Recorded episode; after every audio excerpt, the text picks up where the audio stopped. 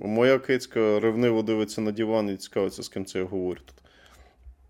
Ні, в мене, в мене пес просто ходив по, по цьому, по кімнаті. І так як в нас, ну, нарешті вже більш-менш весна, то, ну, типу, пса постригли.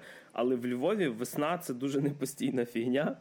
Хотіла сказати, де ти бачиш весну, Гріш? Чекай, чекай. Тут, розумієш, просто буквально протягом минулого тижня в мене були такі ситуації, коли я дивлюсь на вулицю, бачу, фігачить просто сніг. Я там шапку, шарфік, куртку виходжу. Виходжу просто... За п'ятнадцять хвилин снігу Сонечко. Не стало, сніга вже немає. Я заходжу в магазин, відповідно, вже жарко в тій куртці. Роздягаюся. Стою на касі, розвертаю голову типу, в сторону дверей, падає град. Поки я розрахувався, град закінчився. Я не знаю, погода в Львові виглядає, як, не знаю, відкритий світ в багованій грі просто якийсь. Так. Це, чувак, це просто рандомайзер. Це хтось кубік кидає, знаєш, гральний, типу, яка, ви, яка випаде погода. А що в нас є більше стабільне, ніж погода у Львові, це період виходу випусків подкасту «Та ти що?». Сьогодні ви слухаєте вісімдесят п'ятий випуск. Добрий вечір, хлопчики та дівчатки, в ефірі подкаст «Та ти що?», як ви зрозуміли. І в студії для вас сьогодні розказую про кіно та ігри. І ще, можливо, не тільки. Максим Морозюк. Всім привіт. Валерія Стачанів. Привіт, привіт. Все ще мене звати Григорій Трачук. Поїхали!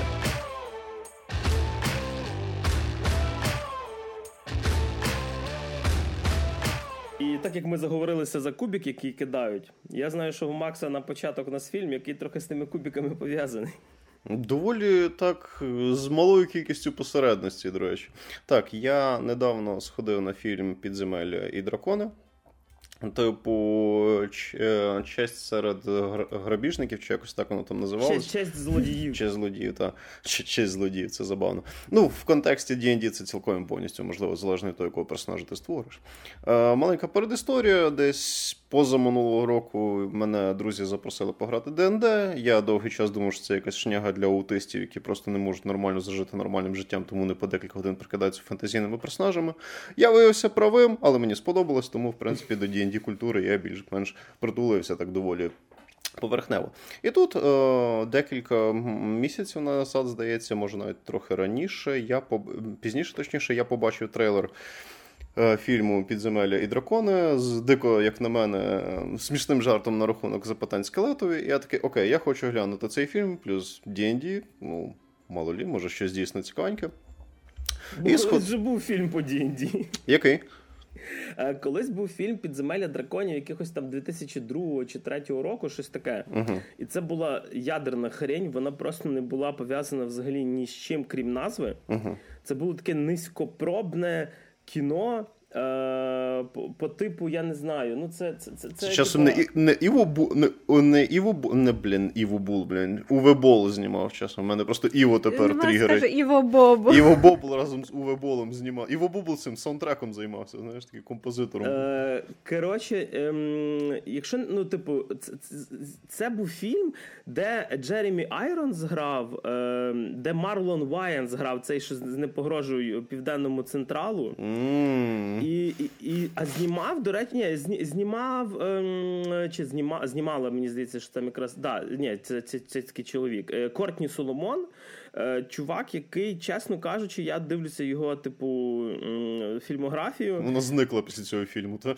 Е, типу, там, «Родючий ґрунт», якийсь фільм, в нього ще щось, я просто, на жаль, нічого з цього не знаю, але фільм, там, в нього рейтинг на IMDb в старого цього ді енд ді, типу, три.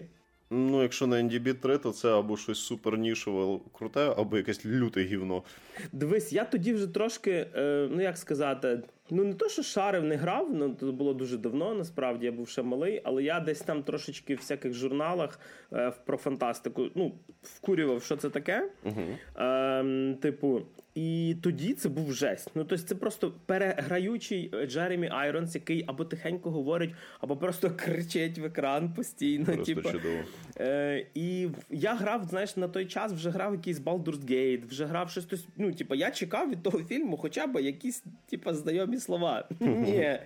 Типа, вони могли б його назвати там, типу, не «Підземелля, а дракони», там, типу, а гори та єдинороги. І нічого б не помінялось би в цьому фільмі.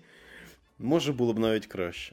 Або не погрожує Южному Невервінтеру, або щось таке. Так, так. Як новий, до речі, давай вже. А, новий доволі е, веселий, ненапряжний, динамічний, простенький, без якихось супергеніальних персонажів, сюжетних ходів чи чогось такого. Тобто, по суті, ти коли йдеш на цей фільм, ти ходиш на таке просте розважальне кінцо а-ля Марвел з ельфами і драконами, по великому mm-hmm. рахунку. Тобто, е, причому, якщо ти кажеш, там не було навіть ніяких в цьому старому фільмі пересічних назв, то там навіть є таке слово, як Невервінтер і ще декілька подібних речей. Тобто, вони прям пішли по канонічним назвам. Це такий, типу, фільм, який свого роду, ну, в рамках того, як він показує наратив, світ, персонажів, їхню мотивацію і так далі, воно дуже сильно м- нагадує якийсь такий відос ді енд ді для початківців, або там ти ніколи не грав в ді енд ді, або хочеш спробувати щось таке в цьому контексті. Це такий фільм. Він, типу, ти нічого не знаєш про лор всього цього світу, ти не знаєш, як це все працює, як це організовано. От ми, ми тобі таку простеньку вхідну інформацію, що, напевно, фанати на початках собі уявляють про... Тобто не стріми Critical Role? А, ні, це не, ні, це не стріми Critical Role. І взагалі, в принципі, тут ще такий прикольний момент, що якщо ти не знаєш, що таке ді енд ді, ти, в принципі, теж можеш сходити на цей фільм, тому що він не грузить тебе якимось м, специфічними речами, аля ти маєш прям дуже сильно розуміти ді енд ді конкретно, або фентезійні якісь нюанси фентезійного жанру загалом. Тобто mm. це, це, це, це навіть не було володар перснів, де, в принципі, хоча б трохи треба якось там цікавитись джерелом. Розуміти сюжет персонажів. Щось таке. Персонажі двадцятигранку з собою ні, ні, не носять. Ні, да? ні, ні. До, до таких абсурдних речей вони вирішили не скочуватись, тому що, ну, погодься, фільм, в якому ні з того, ні з цього ключове рішення приймається тим, що ж десь випадає якесь число, ну це просто супер тупо. І там... покрокові бої. Покро... Так, покрокові бої. Ні, ну покрокові бої я ще насправді можу уявити, знаєш, в стилі Холмса з Робертом Дауні-молодшим, коли він обмірковує все в голові, так, б'ю туди, б'ю сюди, перевожу це. Так, це ще можна уявити, але цього там теж, слава Богу, не було. Вони, до речі, не зловживали слоумоушен, мені дико сподобалось. О, да, це зараз дуже часто, ну, багато його де треба, де не треба. Занадто часто. Там цього немає, там, до речі, мені сподобались бойові сцени тим, що вони прості і не дуже, ну, тобто це не якась там ігра престолів, де тобі прям показують, наскільки страшна війна, чи щось таке, чи якийсь uh-huh. фільм Ф'юрі, або врятувати рядову Райана з висадкою на Омаха Біч.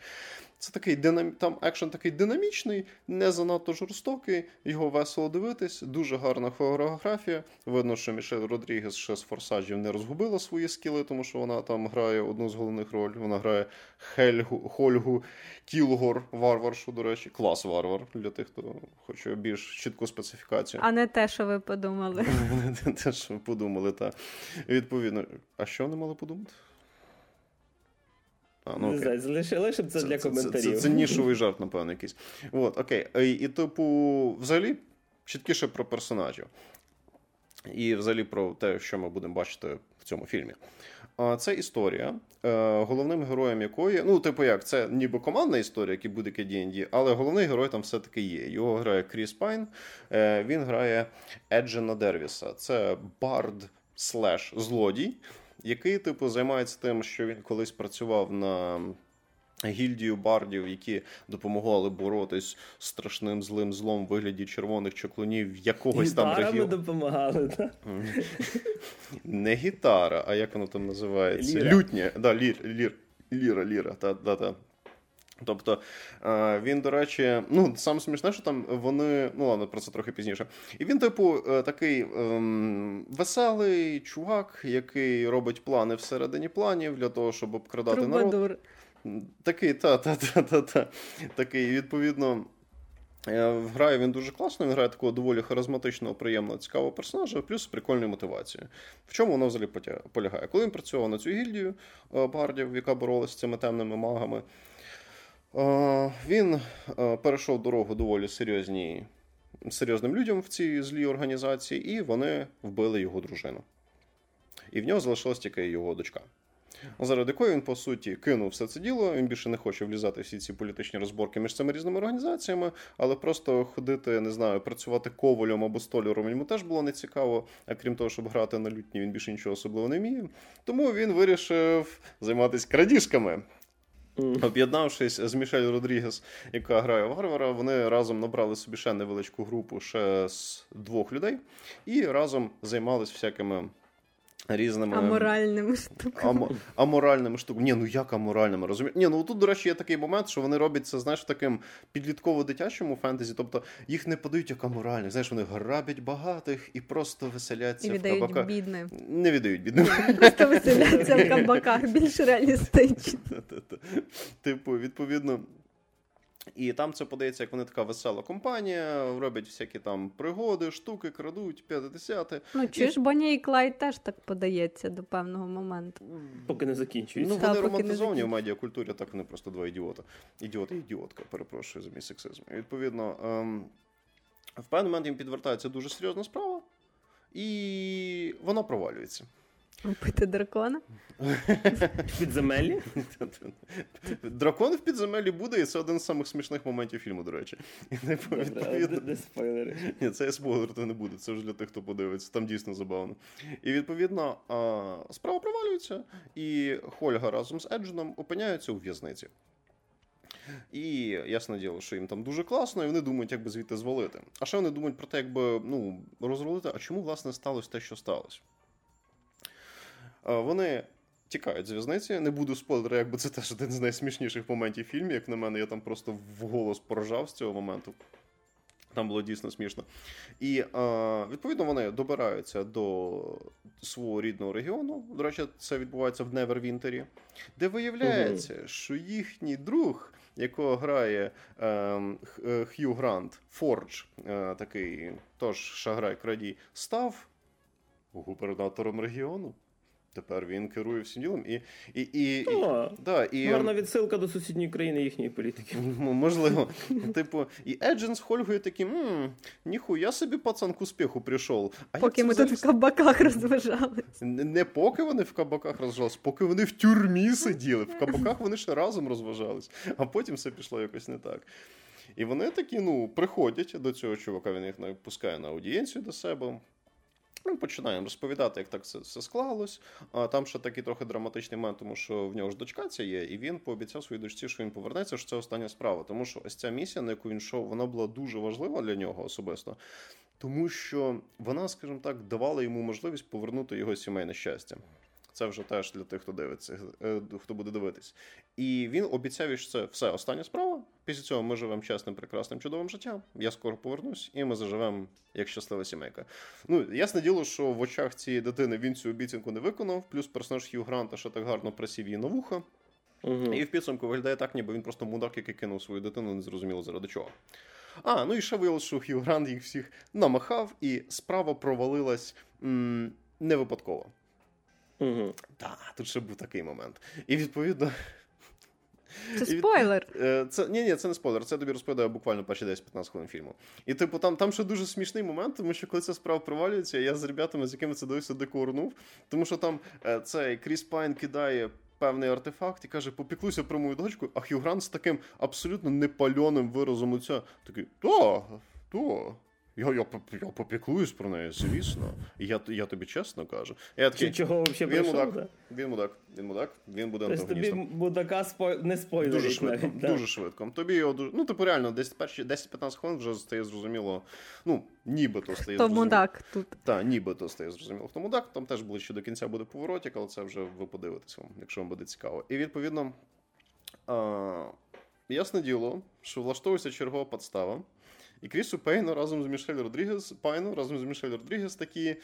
Кріс Пейн, Кріс, Кріс Біль. Пейн. Та-та. І типу а, такі, м, окей, Х'ю Гранту треба надерти сраку, врятувати дочку, може ще щось вкрасти, щоб мати на що жити. Вот і квест. Вот і квест, до речі. І після цієї зав'язочки в нас, звісно, починається такий командний екшн-боді-муві, де вони набирають команду з кількох людей, яка має виконати цей, скажімо, скажімо так, квест. І оскільки Х'ю Грант в нас лідер е, цілого регіону, плюс йому виявляється, як допомагає одна дуже могутня відьма, з якою дуже складно боротись, просто так наваляти їм не вийде. І цей Х'ю Грант влаштовує супермасштабну подію, такий ніби такі оль... кроваві Олімпійські ігри, ні, швидше такий е... цирк в Колізеї з гладіаторами, для того, щоб назбирати кому більше людей, щоб заслужити їхню прихильність, дати людям хліба це, і воду. Це в трейлері навіть вроді було, там, де вони на великій арені, якісь шестигранники там здорові були. Хліба і видовище він хотів подарувати людям і ще назбирати за рахунок цього купу грошей. І в команди виникає план. Рятуємо дочку, забираємо купу бабла, даємо тягала Х'ю Гранту, зникаємо, живемо весело і щасливо. Йдемо по кабаках. І не тільки. І, відповідно, вони обзаводяться певною командою з доволі таких прикольних ребят. Тобто там, е- наприклад, е- дуже прикольну роль грає актриса Софія Ліліс. Не пам'ятаю, чи я десь раніше її бачив, бо не впізнаю. Ти її бачив в, в фільмі «Воно». Воно, воно. В першій, в другій часті вона Беверлі молоду все, все, все, грає. Все, згадав, згадав, згадав, згадав. Ну там просто на ній... Просто на ній перука, роги і в неї хвіст, і вона в шкіряному костюмі, тому трохи відрізняється. Так, і, і, і вона ж грала в херовій екранізації хорошого не супергеройського комікса. Мене це не влаштовує, а I'm not okay with this. Не дивишся. Типу, то це, ну, типу, це специфічний такий андеграундовий комікс, ну вони просто всрали все, типу, і екранізували його як якусь е, новелку, де всі під, підлітки ниють. Uh-huh, Продовжуй, uh-huh, прошу. Uh-huh. Ну це прекрасно.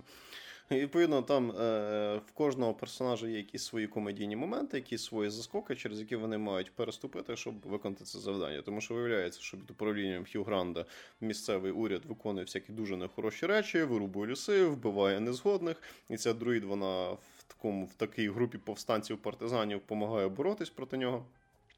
Потім вони ще зустрічають дуже душного персонажа, який нагадує мені деяких людей, з якими я в житті спілкуюсь, коли я роблю якийсь чорний жарт або щось таке. Чорногуморний жарт, я не расист, шановні слухачі. Ну, трішки. Вот, тип, ні-ні, насправді ні.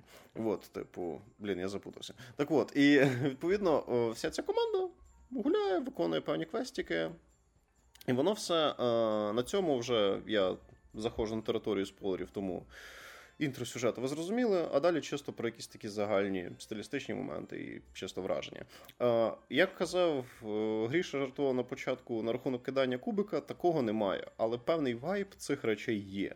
Коли ти свого роду придумуєш якийсь специфічний вигід з ситуації, використовуєш там магію або якісь навики притаманні певним конкретним людям. Наприклад, якщо це якась бійка, то це все розрулює Мішель Родрігес і... Е, Дорік, яку грає Софія Ліліс, тому що вона друїд, який вміє перетворюватись в різних тварин. І вона навіть створила свою тварину сова-ведмідь.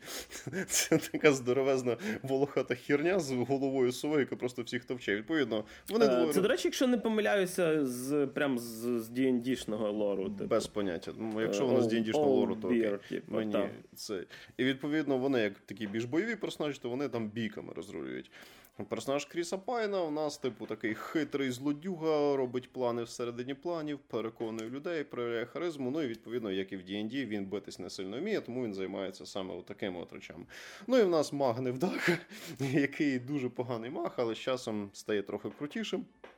І, відповідно, він теж ні сили, ні харизми не має, але він за рахунок свого там, інтелекту, знань, магічних навиків це рішає. Тобто в кожного своя певна роль, своє певне завдання в рамках цієї команди. За чим доволі цікаво спостерігати, і я думаю, не дуже хардкорним фанатам ді енд ді на це буде дивитись цікаво, тому що ясно діло, що хардкорні фанати ді енд ді, то вони там знайдуть двісті п'ятдесят мільярдів різних нюансів, через які у них, напевно, згорить срака від цього фільму, але це зараз не про них.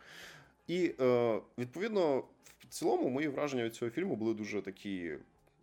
приємні і позитивні загалом. Це не є щось шедевральне, це не якийсь там геніальний фільм, який віддає в історію, там немає якогось суперглибокого сюжету чи дуже прям цікавих персонажів, але це хороший приклад легкого розважального кіно. Слухай, питання зразу. Е, ти просто його з Марвел порівняв? Марвел mm. останнім, останнім часом просто всирає графіку до рівня плінтуса, mm. ну тобто mm-hmm. е, комп'ютерно. Що тут взагалі? Ну це ж фентезі, там магія, дракони. З візуальної точки зору він виглядає дуже круто. Ну типу, ясне діло, що видно, ну це не найкрутіші візуальні ефекти в історії людства.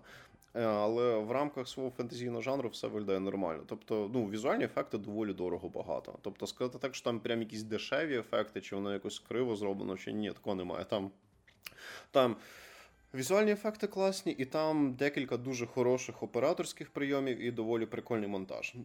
Там... Ті, хто, ті, хто подивиться, зрозуміють. Там є, наприклад, в них певна можливість використовувати певний такий артефакт, який дає можливість грати з телепортацією. І от в ті моменти, коли вони граються з телепортацією, там є декілька сцен, де це дуже гарно зроблено. Тобто технічно фільм зроблений якісно.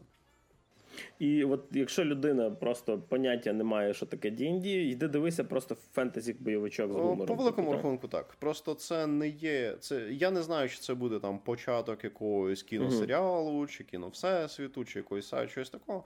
Але просто сходити, посміятись з розважального смішного бойовика, де тобі по великому рахунку все доволі просто і нормально пояснюють, цілком можна. Тобто це не є якісь фільм, які розраховані, як я вже казав на початку. Тобі не обов'язково бути прям фанатом конкретно ді енд ді чи фентезі загалом. Просто, якщо ти хочеш розслабитись, посміятись з не самих смішних, але й не самих поганих жартів, то чому би і ні. Тобто, актори грають класно, грим там зроблений класно, візуальні ефекти хороші. І він о, дивиться швидко, він не просідає.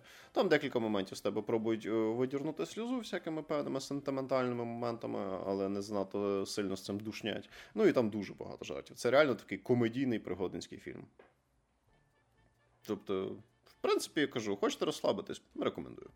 Я тепер надіюся, що я ще потраплю в кінотеатр, бо я якось е, за всіма іншими справами просто ну, мало що встиг подивитися. І е, поки бачу, що я не, вибрав трошки не той фільм, який би, напевно, що варто було. А що ж ти Але вибрав? Тако, а про це розкажемо трошки пізніше. А зараз в нас є е, нове українське кіно. І я розкажу, що вибрала я. Я теж відвідала недавно кінотеатр і ходила я на фільм.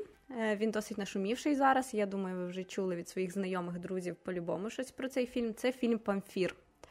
Фільм «Памфір» – фільм українського кінорежисера Дмитра Сухолитка-Собчука. Надіюся, правильно вимовили його прізвище. Це історія про такого порядного, хорошого сім'янина, в якого важке життя. Є дружина і син-підліток. Дія вся ця відбув... цієї історії відбувається на заході України. Відбувається приблизно Чернівецька область, Буковина, кордон з Румунією. І це така бідна сільська сім'я. Чоловік їздить на заробітки в Польщу, дружина працює в цеху швейному на місці в селі, син ходить в школу. Все відбувається напередодні е, традиційного українського свята Маланки. І е, ситуація повертає так, що головний герой е, повертається з заробітків на свята додому. Відсвяткувати свята і далі знову по- поїхати на заробітки. Стається така трошки форс-мажорна ситуація. Його малий... Е, Не знаю, спойлерити, не спойлерити. Думаю, ні. Там, можливо, не варто, хоча це перші хвилини фільму, перші десять хвилин фільму. Створює татові і мамі такі трошечки проблеми, дуже серйозні, серйозні трабли. І через малого, типу, батько змушений залишитись, хоча він не планував в селі. І змушений повернутися до своєї попередньої діяльності. А ну тут, хто вважає, що це спойлер, може перемотати, хто не боїться, може не перемотати, але я скажу це для більшого розуміння, бо я потім буду це згадувати. Тобто раніше головний герой, який зараз працює на заробітках в Польщі, він займався контрабандою. І тобто зараз в зв'язку з не дуже приємними ситуаціями, щоб якось це розрулити, йому треба повернутися знову на разочок, так сказати, в свою стихію, щоб зайнятися тим, що він вже колись робив, зробити це, заробити бабки і забути. І, тобто, навколо цієї історії в нас все, все, все і крутиться. Що загалом я хочу сказати про цей фільм? Я давно, насправді, не була так в захваті від перегляду фільму, як від цього. І особливо від перегляду українського фільму. По-перше, треба сказати, що цей фільм візуально дуже красиво знятий. Там дуже красиві кадри, там дуже майстерно зроблені кадри. Тобто там кожен кадр, він вистроєний, вибудований так, що ти справді розумієш, що ну, це мистецтво. Тобто на них дуже, дуже приємно дивитися, дуже красиво. Оскільки всі події відбуваються в горах, ну, тобто це фактично Буковина, це частина Карпат, то там, в принципі, дуже красиві пейзажі, дуже красива природа. І нам це все в фільмі показують. Плюс дуже гарно зняті всі кадри з крупними планами, з людьми. Сама історія – це така, як я кажу, битовуха. Тобто це побутова історія, побутова така соціальна драма, де нам просто розказують про життя однієї сім'ї. Просто про те, що відбувається в цій сім'ї. Е, ну, не знаю, зараз це може виріжеш, не дуже доречно порівнювати, колись дуже багато такого було в російському кінематографі. От просто така, типу, нижчі соціальні верстви населення, типу, і їхні проблеми. Тут те саме. Депресивно-постсовкова драма. Так, така депресивно-постсовкова драма. Тут можна сказати, що тематику режисер вибрав саме таку, але вона ну, нам дуже близька, тому що от ми, наприклад, живемо на Західній Україні, і це прям люди, які живуть біля нас. Тобто це наші рідні, це наші знайомі, це те, що ми можемо бачити кожного дня. Події часово відбуваються якраз в проміжку між чотирнадцятим роком і двадцять другим. Тобто нам там пояснюють, що вже зараз є АТО, але ще немає повномасштабного вторгнення. Тобто вони якраз встигли зняти цей фільм до початку війни, до двадцять четвертого лютого, і це якраз про оцей період, тобто це про, якраз про наш контекст, тобто що відбувається зараз в суспільстві. В фільмі немає ніяких патріотичних тем, нічого такого. В фільмі немає якоїсь шароварщини, як може здатися, якщо подивитись постер чи трейлер, але в фільмі просто є побутова історія, дуже драматична, ще раз на цьому на, на, наголошу. Чому мені сподобався це, так сильно цей фільм? Е, ну, по-перше, як композиція, він дуже цілісний, е, він дуже наповнений. Е, давно не було такого, що от я дивлюсь кіно, ну, по хронометражу десь де годину сорок. Тобто це недовго, це, я вважаю, що це зараз дуже короткий фільм. Але там нема жодної сцени, яку хотілося б вирізати, яку хотілося б прибрати, яка була б ну, не дуже доцільна.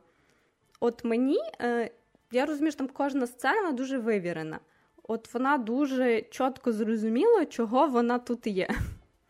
Тобто кожен діалог між персонажами, кожен якийсь просто символічний кадр, ну, тут все, типу, дуже гарно зроблено. І не хочеться нічого додати. Після перегляду фільму немає такого відчуття, що ти от хотів би ще щось додати і тобі чогось не вистачає. Так, типу, з грубшого немає просто до чого прям придратися з точки зору сценарію, з точки зору режисури. Актори грають дуже добре.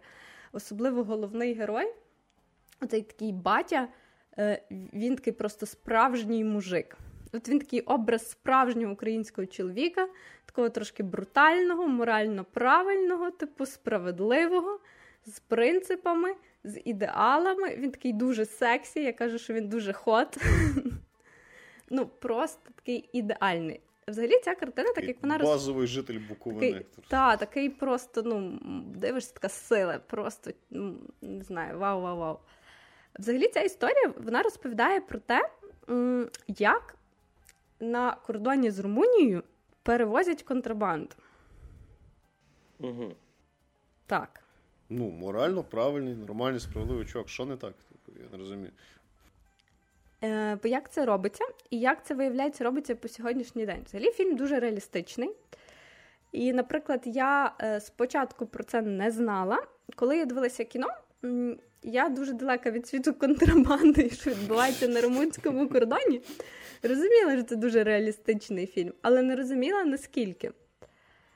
Як мені потім розповіли, у мене є друг, люди який... ближче сам... до контрабанди. Так, люди, які ближче, так, друг, який живе в Чернівцях.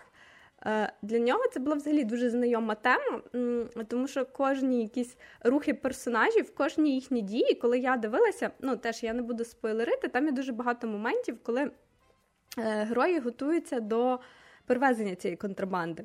І там показують всі етапи їх підготовки.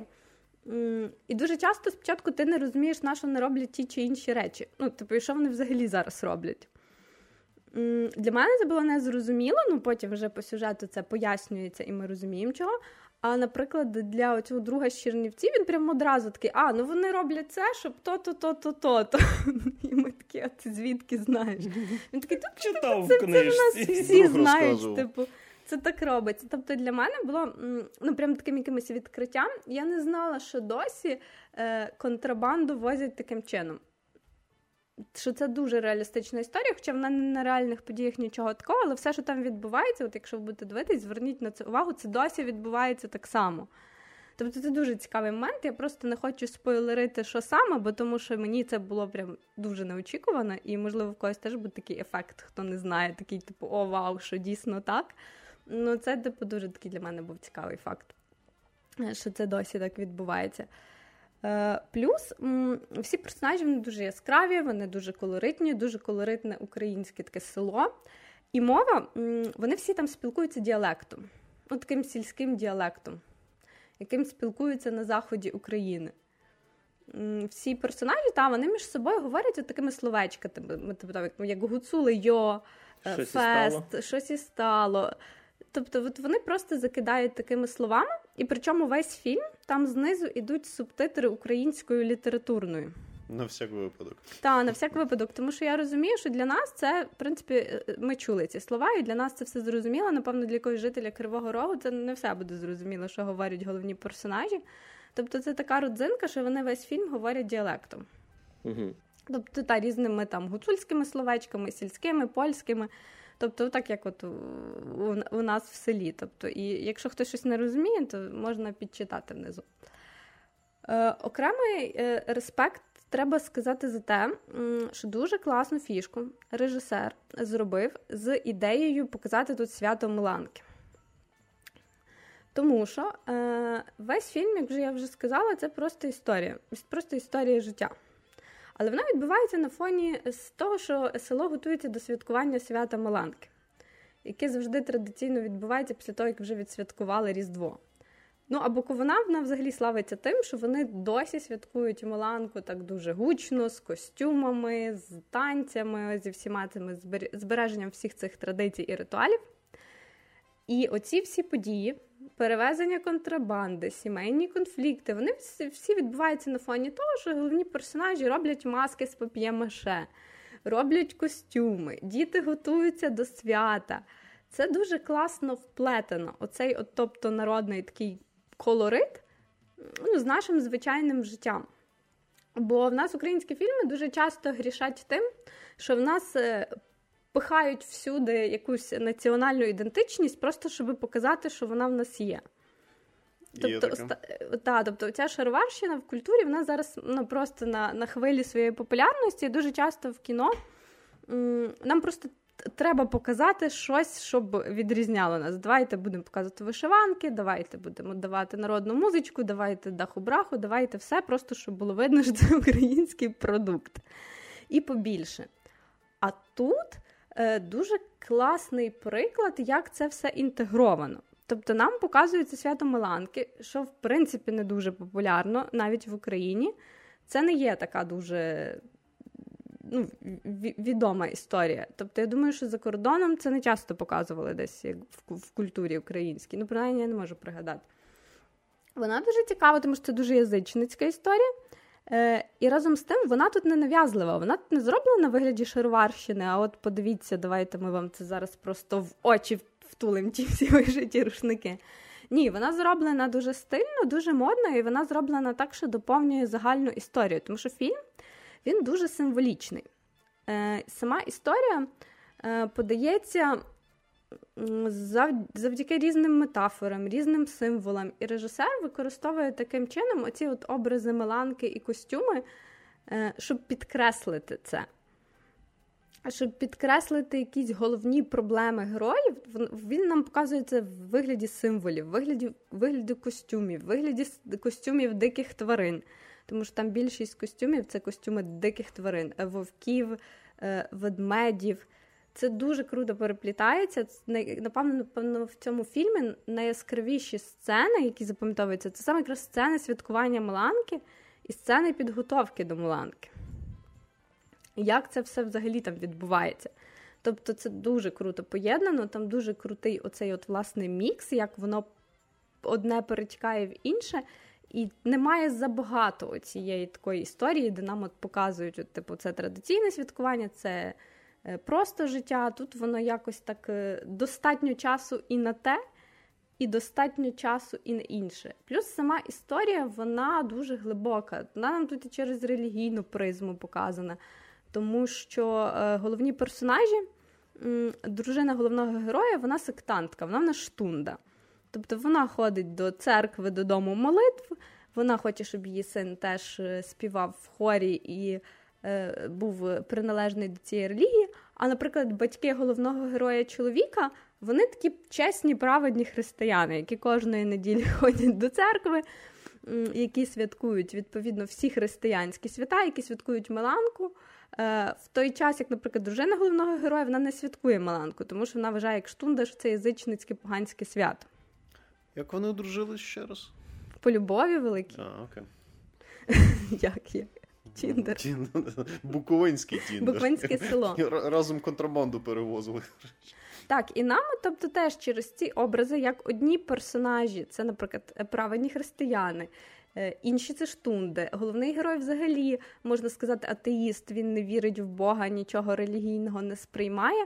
Нам дуже показують позицію кожної людини там, по відношенню до контрабанди, по відношенню до моральних принципів з точки зору, як вони це все, на це все дивляться з релігії. І там теж це дуже символічно, дуже красиво передано. Для того, щоб краще розуміти кожного з персонажів, мотивацію якихось їхніх вчинків, мотивацію яких їхніх дій. При цьому всьому, що це все відбувається в українському селі, це дуже бандитський фільм. Тобто так, як він про... А що, одне другому якось суперечить? Ні, ні, ні. Якраз дуже класно доповнює один одного. Просто це фільм про таку, як я кажу, бандитську романтику. Тому що нам показують оці всякі такі темні ділішки, які робляться в буковинському селі. І нам показують пацанські розборки, як пацани між собою б'ються за владу, хто там е, кришує кого, так, хто перевозить контрабанду, кому можна, хто ні, як це все кришує поліція. Тобто це дуже така типу кримінальна підводочка на такому ну, примітивному рівні. Це коли ви перевозите контрабанду невеликими е, е, порціями, так, не, не, невеликими розмірами, а маленькими. Але, по суті, знаєте, це такий типу бандитський фільм. Ти дивишся, і це якась така, знаєте, гайрічі просто українською. Тобто, фраза цей... на обкладинку, коротше. Цей фільм дуже гайрічі. Часто порівнюють з фільмами Кустуріця. Ну, пробачте, хоча ми всі вже не любимо Кустуріця, але насправді, якщо згадати перші фільми Кустуріця про циган, там теж була дуже така схожа історія, коли нам показували побут циган, а з другої сторони нам показували якусь теж таку, типу, трошки їхню підкримінальну історію. Це все приправляли колоритом циганським, балканським.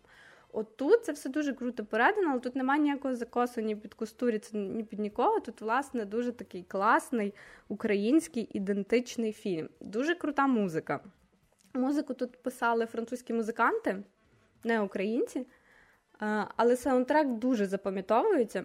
Він грає на початку під час фільму і в кінці під час титрів. Там повноцінний трек. Він містить в собі такі етнічні мотиви, етнічну мелодію, трошки електронщини. Теж дуже круто зміксований, я навіть його зараз слухаю, типу він просто дуже відбивається одразу в пам'яті, ти чуєш цю музику, в тебе зразу асоціація там, з фільмом «Памфір». До речі, чому фільм називається «Памфір»? Тому, О, тільки що... хотів запитати. Да. Тому що «Памфір» – це кличка головного героя-батька. Mm-hmm. Це його кличка з тих часів, коли він займався в молодості контрабандою. Тобто таке підпільне поганяло «Памфір». Воно мені так... просто звучить якось фентезійно. До речі, пояснення, що це означає, немає. В фільмі вони говорять, що це назва старого якогось каменю. Угу. Тобто там мій дід казав, що Памфір називали такий-то камінь. Угу. Гаррі Поттер і Памфір. Я намагалась загуглити, нічого не знайшла. Тому насправді, чи це щось таке дійсно означає, чи ні, не знаю. А, от. Тобто, як я вже сказала, музика теж дуже крута, картинка дуже крута. Дуже круто дивитися в кінотеатрі, я би навіть пішла ще раз. Тобто, щоб ви зрозуміли мій захват, я готова на цей фільм ще раз, аби подивитись його вдома, коли вже він вийде. Тому що, ну, справді, це фільм, який треба дивитися в кінотеатрах. Тому що настільки естетично, класно зроблені кадри і гір, і, і людей, і усього, що це просто треба дивитися на великому екрані. Там навіть є еротична сцена. Теж дуже гарно знято, я навіть nice, дивилась, nice. І типу, вау, це зняли в Україні. Ну, типу, а ще й на великому екрані. А ще й в сільському, в сільській хаті. О, все, топ. Тепер я йду в кінотеатр. Ну і всі персонажі, вони такі дуже близькі. Вони, тобто, такі, знаєте, пацики, сільські жіночки. Тобто, нам показують там, наприклад, а це клуб, а це школа, а це церква. Тобто, це дуже для нас всіх. Ну, коли дивишся українське кіно, ти взагалі розумієш, що це якби український контекст. Тому дивитися цікаво, бо ти там завжди знаходиш щось, типу, прям для себе про своє. Ну, тут особливо цікаво. Костюми теж дуже круті, дуже крута робота над костюмами. Всі ці маски, нам навіть показують шматки, як вони готуються до Маланки, як вони роблять ці маски з клею, з пап'є-маше, з різних тканин. Тобто костюми дуже круто зроблені. Зараз, до речі, у Львові йде виставка костюмів з Памфіру та в Львівському муніципальному арт-центрі. Якби хто у Львові, то не, не пожалкуйте, сходіть, бо по фото воно виглядає дуже круто. Але спочатку сходіть на фільм в кінотеатр, а потім сходіть на виставку. Щоб був контекст. Так, щоб був контекст. Е, ну, загалом, я, я дуже вражена, я не хочу говорити багато про сюжет, бо я не хочу його спойлерити, тому що там все-таки така історія, що все, що ви скажете, це буде трошечки спойлер. Е, скажу, що фінал не розчарував, і скажу, що фінал, наприклад, такий, що легко можна зробити другу частину. Памфір, тобто, я не знаю, чи це, задум... чи це задумувалось режисером, але при бажанні, якщо типу, все буде йти дуже гладко, можна ще собі щось е, придумати, і є дуже багато варіацій, як е, продовжити це кіно. А від е, хорошого українського кіно рухаємося трошки до блокбастерів наших. Подивився я е, другу частину фільму «Шазам» режисера Девіда Сенберга «Шазам! Лють богів». Е, зразу хочу сказати, Девід Сенберг, він свого часу був більше відомий тим, що він знімав, е, ну, скажімо так, середньої якості жахастики. Типу там «Не вимикай світло» чи там приквел до «Анабель» і все в такому роді. Тобто, ну, він більше був відомий все-таки по фільмах жахів. Е, в дев'ятнадцятому році зняв першу частину «Шазама», чергового м, фільму з всесвіту ді сі Comics, е, там, де в нас і Бетмен, і Супермен, і Флеш, і всі оці цікаві хлопчики-дівчатка, е, намагаючись вплести його в ну, всесвіт ді сі. Е, перша частина дев'ятнадцятого року, вона мені свого часу була таким безпечним попкорн-муві, який е, не затягував хронометраж, який, в принципі, не скатувався до якогось сортирного гумору, і який дуже вміло балансував між е, фільмом в стилі е, про покинутого хлопчика, якого е, Ешер Енджел грав молодого Шазама, тому що, якщо ви знаєте, Шазам – це супергерой, якому чарівник хлопчику маленькому, там десять чи дванадцять років дав сили, і він, коли каже слово «Шазам», він стає великим, накачаним і виглядає як Закарі Лівай. Блін, ну би в житті так. От. І е, перший фільм тим, тим подобався, що був цей баланс між е, буднями хлопчика, що в нього, навіть якщо в нього є свої ну, надприродні сили, він сирота, він шукає маму, в нього є свої проблеми, в нього асиміляція в нову сім'ю, де всі, е, всі діти прийомні, е, в нього якісь проблеми в школі, там, з друзями і т.д. І з другої сторони є типу сила, є сила цього Шазама, і він дуже це все сприймає реально, як пацан, якому дванадцять років, який навчився літати. Тобто він не зразу там спішив рятувати народ.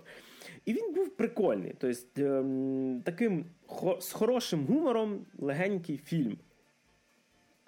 А от вийшла друга частина «Шазам! Лють богів». Історія в нас відбувається через кілька років після першого фільму, хоча насправді єдине, чим це можна там пояснити, тим, що персонажі, які грають дитячі версії героїв, трошки виросли. Це, це єдина причина пояснювати продовження. Ну, тобто, що, що пройшло, наприклад, там чотири роки. Е, і історія в нас, як не самий кращий квест в тому ж самому «Підземеллі драконів», подається двома рядочками зразу. Е, доч, до, дочки Атланта, е, перепрошую, котрих грає е, Люсі Лю і Гелен Мірен. Вони грають е, О, Люсі Лю ще жива, і... нічого собі. Так, вона грає Каміпсу. Гелен Мірен тебе не дивує. Я навіть не пам'ятаю, хто це. Ой, чо. Ну, е, я думаю, що подивитися. Ти, ти знаєш, хто це така. Вони грають, відповідно, до, до, до, дочок Атланта, Гесперу і Каліпсу. Е, і вони просто приходять в наш світ, щоб забрати назад е, оцей посох мага, який розламали в битві з доктором там, Сільвано, якщо не помиляюся, в першій частині, і об'єднати його разом, типу, щоб це, щоб е, ну, відновити магію, тому що зник посох, це було типу останнє джерело магії, богів вже практично немає, і вони хочуть це все відновити. Е, і від спочатку таких ніби можливо, потенційно цікавих персонажів, тому що я подумав, ну окей, вони хочуть свій світ відродити. Можливо, воно все буде так, що не зовсім злі персонажі. Може, в них якась є причина. Доволі швидко все скочується в перетворювання в таких злюк-крюк, які починають вбивати, нищити, погрожувати, ну, тому що вони можуть. І, відповідно... Яка геніальна мотивація. Так. Ну, а на іншій стороні барикад у нас є в Філадельфії живе Біллі Бетсон, е, який Шазам, і вся його сім'я, е, всі його брати-сестри, з якими він в кінці першої частини поділився е, силою. Відповідно, вони тепер, е, якщо там п'ятеро чи шестеро, якщо я не помиляюся, вони тепер всі мають силу Шазама, е, літають по Філадельфії, намагаються рятувати персонажів, але треба розуміти, що більшість з них всередині це діти там, від шести до п'ятнадцяти-шістнадцяти років. З Філадельфії. І, з Філадельфії. І вони, і вони намагаються бути супергероями. Місцями це виглядає смішно. Наприклад, коли є е, персонажка е, маленької чорношкірої дівчинки, я не пам'ятаю, е, не пам'ятаю, як її звати в оригіналі, вроді Дарла. Е, вона, типу, наймолодша з них, і коли вона в тілі дорослої людини, вона веде себе дійсно як дитина. Тобто, знаєш, тут вона рятує людей, бачить котиків і така, ой, боже, які маленькі котики, піду поглажу котиків. Тут люди починають з машинами падати, наприклад, з моста. От. Я не осуджую. Фільм починає розкачуватися як доволі, як би це правильно сказати, доволі вяленько. Тобто нам дуже швидко подають преміс самого сюжету. Буквально за перших п'ять хвилин нам показують. Є дві злих тітки, їх грають дві актриси, які колись були в чомусь кращому знімалися. Є Біллі Бетсон, в якого з одної сторони він хоче зробити команду з сім'ї, а з другої сторони його сім'я теж, ну, хочу сказати, там особливо кілька персонажів, які кажуть, ну, не обов'язково ходити рятувати світ всім разом, може хтось один полетіти, там когось спасти. Хочуть більше самостійності. Ем, і є місто Філадельфія, яке насправді ем, побачило, що ці всі шазами, вони не дуже успішно рятують людей. Ну, типу, знаєш, як оце е, відсилочка, напевно, до Man of Steel Зака Снайдера, коли він в битві з Зодом більше зруйнував той Метрополіс, ніж без Зод, напевно. Ну, або громадянська війна Марвел, коли там поназбирували компіляцію трошечки побічних ефектів їхньої роботи. Е, ну, типу так, там це воно було так потрошки точечно. І весь сюжет крутиться навколо цього. Е, плюс е, показують нам ще е, Фредді, це хлопчина, який в першій частині ходив на милицях, е, і він дружив з цим Біллі Бетсоном, що він теж хоче сам політати, сам порятувати. Е, і, типу, якісь його, напевно, е, не знаю, бажання побути самому, як би це не було. Ну, то з нього там, йому там якась дівчинка подобається, ще щось, а Біллі хоче такий, всі разом б'ємося, типу, чуть ли не в туалет разом ходимо. І це все, насправді, по-перше, виглядає дуже висосаним з пальця. Ну, це, це виглядає, ніби цей Біллі чимось, якось їх заставляє це все робити. Тобто в них насправді є, ну, типу, доволі свобода волі, і не обов'язково слухати Біллі, який насправді так собі лідер. Біллі аб'юзер, ти не розумієш. От. Е, плюс з'являються дуже деякі цікаві, ну, деякі інакші персонажі, і отут е, фільм, ну, скажімо, робить дещо погано, як на мене, тому що е, на бекграунді дуже багато невідомих акторів. І тільки коли ти бачиш в ролі, наприклад, там, якогось пацана зі школи, чи дівчинку, яку там хтось зустрів на вулиці, якусь більш-менш відому актрису, ти зразу кажеш, так, вона не просто буде от, дівчинка зі школи, вона потім стане кимось таким, що ти цього не очікував. Ну, типу, маю не очікувати. Ну, це, знаєш, це ніби як от просто бігають персонажі, а тут просто Арнольд Шварценеггер йде. Дуже передбачено. І він грає, наприклад, таксиста, він грає, наприклад, в епізодичній ролі на початку фільму. І ти думаєш, типу, е- ти думаєш, ну, блін, ну він ж не просто таксист, він кимось точно буде. І отут багато такого в фільмі, що ти, блін, ну цей персонаж, ну він сто відсотків от потім кимось видасться тим, ким, ким він не є, він не просто так. Але, як на мене, просто «Шазам» – це не фільм, де щось можна заспойлерити. По-перше, якщо ви бачили трейлер, серйозно, народ, ви бачили процентів шістдесят фільму. Ви, ви можете просто е, подивитись трейлер. Фільм триває три хвилини чи що? Ні, фільм дві години щось йде, чи дві десять, не пам'ятаю вже. В певний момент фільм починає перегравати з комп'ютерною графікою. Тому що якщо на початку нам показують і реальних акторів, і, до речі, ще тут п'ять копійок кину. Якщо в першому фільмі е, актор, який грав ну, е, Біллі Бетсона молодого, і був е, Закарі Лівай, який грав його ну, типу, супергероя, то тут молодого Біллі, ну я не знаю, можливо, сум, в сумі хвилин на сім. В певний момент, і це не, не сюжетно пов'язано, просто в певний момент нам постійно показують Шазама як супергероя Закарі Лівая. Можливо, тут зіграли роль его самого Закарі Лівая. Може, Біллі підсів на наркоту, ну, актори, які його грають, чи щось таке, і вирішили пульнути зі зйомок. Там є, там є просто кілька сцен, де він, типу, є, і навіть одна сцена, коли е, Закарі Лівай мав перетворитися назад в хлопчика, вона витягнута з пальця просто. Тобто він тут не мав це робити. Тут просто, ну, типа, в смислі його попросили, знаєш, типу, стань, будь ласка, маленьким, я хочу подивитися на тебе, будь людину. Ласочка. І ти такий, ну ок. І весь фільм, він якийсь нерівний дуже. Екшн-сцени, коли починається, і ти такий розумієш, о, окей, зараз на півгодини ми просто будемо дивитися, як персонажі б'ють комп'ютерних монстрів. Вона затягнута, вся ця графіка, вона реально виглядає гірше, не то, що гірше, ніж в першому «Шазамі». Там місцями графіка виглядає гірше, ніж в іграх з PlayStation три. Там є е, сцени, для де... Для тих, хто не грає в ігри на PlayStation три, шановні слухачі, це означає, що піздець, як хуйово там все виглядає. Так. І весь, вся ця битва, вона зв'язана до якогось Ем, ну, сюжетної безвиході. Знаєш, коли просто людям ставлять рамку персонажам, і вони нічого розумнішого не придумують. Ну, типу, наприклад, нас закрили в кімнаті, е, я не буду думати, як е, ну, знести стіни, щоб вони не мішали, я буду думати просто бити морду. І все це зводиться до посереднього екшену. І якщо перший «Шазам», насправді, в ньому не так було багато екшену, як це був оріджин персонажа, де він розкривав свої сили. Це було прикольно, коли там Фредді з, з листочком, з виписаними суперсилами, типу, писав і ставив чек, чи він там вміє літати, чи він вміє стріляти з очей лазером, чи він коли не пробивний. І це просто відмічав як галочками, типу, що він може робити. То тут всі екшн-сцени, ну, серйозно, типу, от... Коли в якійсь комп'ютерній грі екшн-місія затягнулася, і ти вже чекаєш, коли вона закінчиться. Dark Souls, було щось таке. Я розумію. Да. Іноді місія затягується. Ну, і тут просто дуже багато такого... Я би, напевно, порівняв мене з Dark Souls'ами, з якимось God of War'ом, коли на тебе починають сипатися вороги, і ти вже такий... Типа, тобто, розумієш, там місцями не стає персонажу складно. Тобто, він не б'ється з mm-hmm. ворогом, думаючи, як його перемогти, чи ворог суперсильний. Там, насправді, вони доволі швиденько всіх перемагають.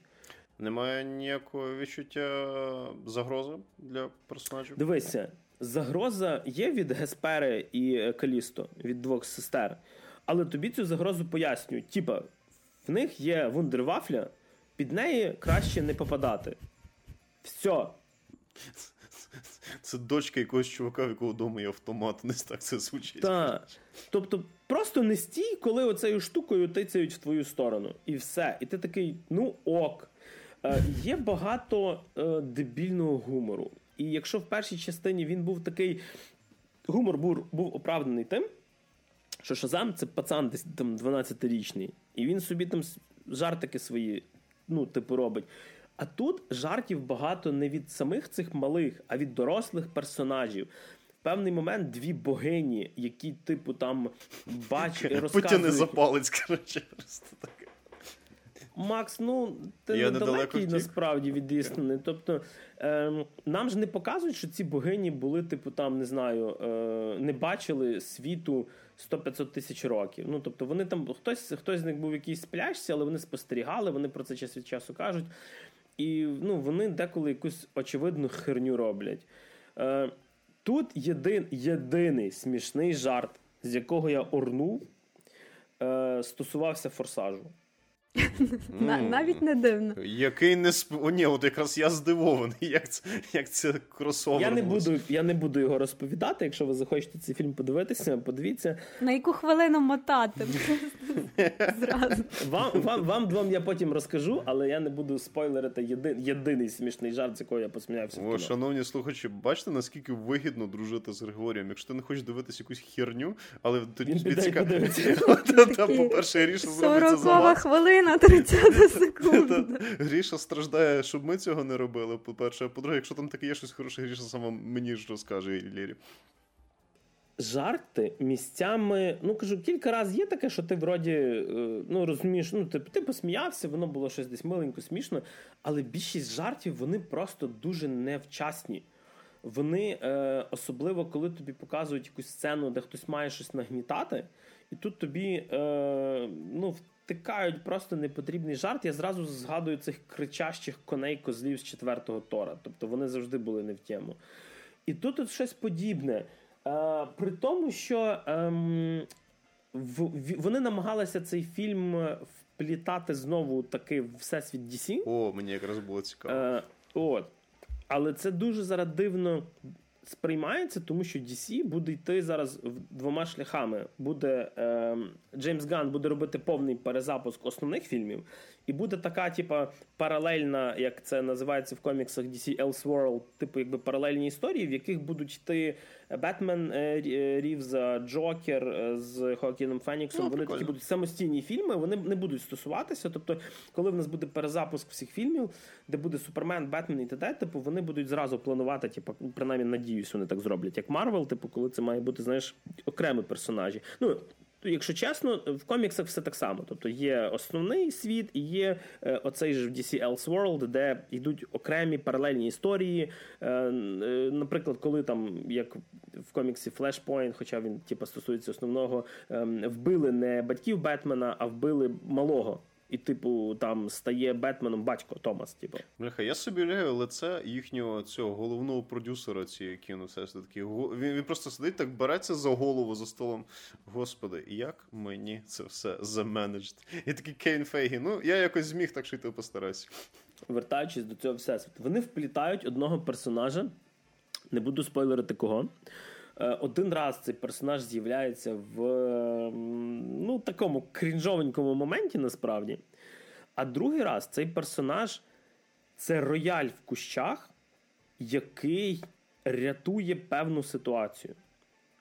Ну, тобто, він просто з'явиться, зробить певну дію, без якої, ну, мені просто здалося, що вони в кінці призвели це до певного моменту, типу цей фільм, і потім поняли, що треба впиляти його в кіновсесвіт Ді Сі і вводять цього персонажа. Це така, знаєш, типу сцена після титрів, яка перед титрами, отак. Інтригуєш, інтригуєш. Але... Але що це зроблено хуйово, судячи по тому, як ти описуєш? Воно зроблено, по-перше, типу таке coming from nowhere. Просто от, я не знаю, ну, знаєш, це, це якби, це, знову ж таки... Аби було. Я, це, це, це типу, аби було. Я не буду порівнювати це, типу, з якимось, з якимось іншими фільмами, але це от, уяви собі, що, типу, Супермен б'ється з Зодом в Man of Steel, uh-huh. а потім прибігає Флеш, просто uh-huh. вбиває Зода і вибігає з кадру. Uh-huh. І, типу, і, типу, ну, вся... жертвеність того персонажа, типу, чи що він зробив і т.д., типу, всі його, ну, напряги просто зводяться на ноль, тому що аби було. Тут є цей момент аби було, це не пов'язано з перемогою головних героїв, типу, я не буду спойлерити, ви подивитеся, просто, якщо цікаво, напишіть десь в коментах, як вам було, був фінал, тому що я в кінці сидів такий... Шановні слухачі, але ви якось легше, будь ласка, бо по тому, що описує Гріша, ви, походу, будете дивитись просто термоядерну шнягу. Так, е, от я до цього і веду, що е, перший Шазам навіть близько не, не є хороший фільм як фільм, але він був не нудний. Смішний. Він був смішний, смішний. І він був е, достатньо, ну, е, нормального хронометражу, щоб не набриднути. Тобто я такий, я тут посміявся, тут я побачив оригінальний персонаж. Тут поплакав. Е, тут, ну нехай, да, тут поплакав, коротше. А тут... Е, Просто я просто нудно. Сижу і плачу. Від того, на яке лайно я сходив. Коротше. В тих моментах, коли тобі має бути цікаво, ну, наприклад, хоча б цікавий екшен зробіть. Ну, просто поставте його цікаво. Не просто бити морди і віджартовуватися. В цей момент я вже просто почав там щось тупити в телефоні, клацати. Я, я дуже рідко таке роблю в кінотеатрі. І він просто нудний. Це, це неймовірно нудне кіно, яке просто для, навіть якби вони не робили перезапуск ді сі, не робили цього всього, воно просто не потрібне. Ем, і так як ми робимо перезапуск ді сі, ми ніколи не ми побачимо вже. Та, ми робимо, ну тобто, окей, Джеймс Ганн робить перезапуск ді сі, ми вже не побачимо всі відсилки до майбутніх фільмів, всі паралельні історії, які типу, мали це все зв'язати, вони просто не потрібні, тому що е, ну, буде перезапуск всього, не буде Шазама три за Закарі Ліваєм. Вони... Я знаю, що скоро має вийти друга частина Аквамена, е, не пам'ятаю, як вона там називається, друг... що там після двох точок. Виженіть Одрі Хепберн називається. І вона, та, не Одрі Хепберн, Ой, а Ембер Хьорд. Ембер Хьорд. І вона просто вона теж, скоріш за все, буде, буде чимось зв'язуватися з Всесвітом ді сі. І я от не знаю, чи, чи Ган лишить мемуа Акваменом, тобто, чи ці фільми взагалі будуть потрібні. Тому що як це перезапуск, ну, ти йдеш на наступний фільм і думаєш, ну окей, типу, якщо він буде йти як самостійне кіно, окей, ну нащо нам оці вплетання персонажів? Тобто, якби звідси вирізати персонажів ді сі всіх інших, якісь відсилочки, згадки, е- може навіть би краще було. Це все-таки не поміняло би те, що тут дебільний гумор, що тут... Е- О, до речі, я не знаю наскільки, але в мене є таке відчуття, що сам Закарі Лівай е- відчув себе занадто класним р- актором-режисером, і в мені якось як відчувається, що сміхойочки це він придумав, а не Сенберг. Тобто, що тут більше від я занадто класно роблю свою роботу. Погнали. Я все засру. Так що, в підсумку, Шазам! Лють богів. Абсолютно непотрібне кіно, яке, в принципі, можна подивитися вдома, коли воно буде вже в достатньо нормальній якості. Це, знаєш, таке підпивасний фільм. Ви абсолютно відключите мозги, трошки менше, ніж на останньому «Форсажі». Але просто е, є фільми, як, наприклад, останні частини «Форсажу», які настільки хрінові, що тобі аж цікаво це дивитися. Тобто там машина в космос полетіла скотчем замотана. Ти такий, ну ні, блін. Спойлери, ну що ж ти робиш? Е, там в попередніх частинах е, Двейн Джонсон торпеду руками розвертає. І ти вже так, я, я чекаю десятий «Форсаж», просто подивитися, який піздець там буде ще... А тут тобі просто нудно. Останніх півгодини ця каша з PlayStation три – це жесть якийсь про. Ну, тобто, я вам єдине, що пораджу. Подивіться вдома. Не варто йти в кіно. Якщо ви сходили, напишіть в коментах, як воно вам було. А так, краще, краще сходіть на Памфір, підтримайте українське кіно, сходіть до нього два рази.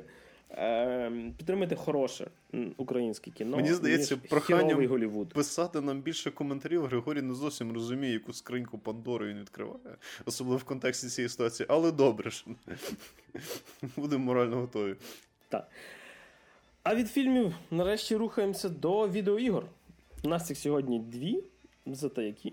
Зате які. А, ну, фанатом попередньої частини, як мінімум, однієї з цих двох, якби це... патетично не звучало, був я. Мова йде про те, що я декілька тижнів, може десь навіть місяць назад, взяв собі Company of Heroes три. Це стратегія в реальному часі, скорочено ар те ес, в сеттінгу Другої світової, де ти мочиш нацистів або мочиш нацистами, залежно від ваших естетичних вподобань, і, бал, і, і патчів з балансу від Реліка. Типу ви, типу, воюєте за дві фракції е, в доволі специфічній такій, доволі специфічній ігровій механіці. Тому що чим відрізнялась Company of Heroes від більшості інших стратегій свого жанру? Наприклад, третього Warcraftу. Наприклад, третього Warcraftу, тобто так, чи StarCraftу, тому що Warcraft, StarCraft, все зводиться до того, що ви дуже швидко дрочите піаніно на клавіатурі, максимально швидко там кастуєте, як говорять, всякі різні здібності, просто починаєте гратись, хто швидше мікроконтролить, швидкий там набір ресурсів і просто таке винищення один одного, таке просте знищення. Тобто твоє завдання або знищити противника, або зробити так, щоб він лівнув. І все. В Company of Heroes три, в Company of Heroes серії загалом, там трішечки інакше. Там не так повне знищення противника або примусити його здатись через те, що він поніс великі втрати, як контроль над картою. Тобто, якщо, наприклад, більшість ар-ті-ес-ок це дезматч в Call of Duty, то uh, Company of Heroes це... Uh, захоплення прапора. Да, це, це, не захоп... це навіть не захоплення прапору, це домінування в батлі. Тобто, коли в Capture the Flag шутерах ти бігаєш з цим прапором. А тут у нас статичні сектори, які ти маєш контролювати. Тобто Company of Heroes, він як Battlefield, StarCraft, Warcraft, як Call of Duty в плані свого принципу. І цим воно мене трохи зачепило, тому що доволі... Ну, по-перше, тобі е, не треба три роки сидіти, дрочити клавіатурне піаніно. Розминати пальці. Розминати пальці. Роз, розумієш, Лєр, ти не то, що їх розминаєш в цих іграх, ти їх ламаєш собі просто. Я колись не знаю, я як ці люди грають ці ігри. Переб'ю Макса. Колись, особливо в StarCraft, там е, дуже відомими типу, гравцями були корейці. Угу. Ну, типу, і навіть є такі відео, ти можна, можеш погуглити, просто коли показують е, два... Ну, типу, зверху екран монітора, а тут камера знімає клавіатуру і мишку. І просто подивитися, як вони грають на цим, на швидких клавішах. І це таке просто фортепіано з якоюсь, ну, дуже великою швидкістю. Я вже бачу, з яким захопленням Лєра просто дивиться ці відоси, як корейці грають в StarCraft два. Ні, це хватить насправді п'ять, хватить дві хвилини просто подивитися. Ніхуя собі. Типу це і відповідно мене це зачепило, тому що ти не просто, тобі не треба так тико заморочитися з мікроконтролем, тому що всі ці StarCraft, Warcraft це дуже круті ар-ті-ес-ки, вони дійсно шикарні, вони мають свій легендарний статус абсолютно заслужено, але щоб дійсно добре грати, треба вкласти за, ну, стільки часу, оскільки я не готовий на це робити. Ні одна відеогра не варта такої кількості часу і зусиль, тим більше мультиплеєрна, тим більше проти. Тим більше гра, які коли ти... тобі за тридцять. Тим більше, коли тобі за тридцять, тим більше, коли рано чи пізно ти зіткнешся з корейцями. Це просто буде не матиме сенсу. І відповідно, а Company of Heroes, вона була прикольна тим, що ти можеш бути вже таким, не то, що там за тридцять, тобі в принципі і за сорок вже може бути, і ти можеш цілком комфортно цю гру грати, тому що в ній а, неспішний темп, б, більший упор на тактику, ніж на мікроконтроль. Мікроконтроль, безумовно, теж є, але не настільки сильний, як, наприклад, в блізардовських ар-ті-ес-ках. Ну і суть не в знищенні, а в наданні, а в, на, в отриманні тактичної переваги. І, відповідно, в тебе більш трохи... Ти менше дьоргаєшся мишкою, клавіатурою, але трішечки більше думаєш на перспективу. І цим воно мене дуже сильно зачепило. Тобто ти в себе якось так зарані проглядаєш декілька варіантів розвитку подій, і ти ніби стараєшся якимось тактичним умом перехитрити людину, поки вона старається перехитрити тебе. Бо і за цим дійсно було цікаво це. Ну і в певний момент ми ще грали разом з одним з людей, яких, напевне, дуже олдскульні фанати нашого подкасту, якщо вони ще є, типу, чули, це Ярік. І, відповідно, ще з двома хлопцями, і ми прям четверо регулярно, я не знаю, десь на протязі півтора року грали разом, типу, прям мультиплеєр. Переб'ю для, комп... ти, для тих, хто новий, це людина, яка з нами записувалась колись в іншому подкасті, так, який колись давно-давно існував, якому вже одинадцять років, якщо я не помиляюся, чи дванадцять, він був тоді. От, да, і він тоді був теж одним з ведучих, недовго, але був. Так.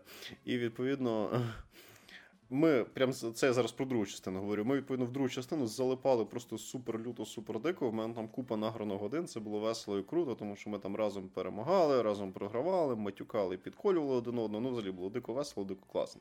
Тобто, така дота, але трошечки для старших і повільніших. І, відповідно, я такий, о, виходить Company of Heroes три, але без всякого там піар-кампанії, без якогось дикого маркетингу. І тут, коли я взнав, що от-от, по суті, виходить Company of Heroes три, перед тим, як її взяти, я такий сижу, і я на роздоріжжі. Я такий, так, я, в принципі, кайфував від другої частини, грав в неї доволі багато, і мені подобається концепція цієї ігри, як вони це роблять, тому що це дійсно унікальний по-своєму геймплей. Але з іншої сторони, останні років шість, Relic, як би це сказати, далеко не сама успішна компанія в плані доставки якогось хорошого контенту. Я не знаю, як в них там вийшло з Age of Empires чотири, але Dawn of War вони просрали, З Company of Heroes два вони щось дуже-дуже довго мучили, мучили, мучили, мучили. Там ще досі є доволі віддане і не таке вже й маленьке ком'юніті, але сказати, що це була прям геніальна стратегія, ні.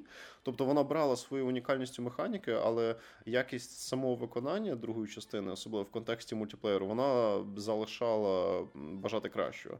Ну і скандали навколо кампанії, коли фанатів Радянського Союзу згоріла срака від того, що показали заградотряд, ну і так далі. Тобто воно все накопичилось, накопичилось, і в Relic було певні проблеми. Ну а потім вийшов Dawn of War три, який взагалі виглядав як такий солідний довгий цвях в труну Relic, але вони і це змогли пережити. Знову ж таки, між цим всім була Age of Empires чотири, поняття не маю, яка вона, тому що я Age of Empires не граю.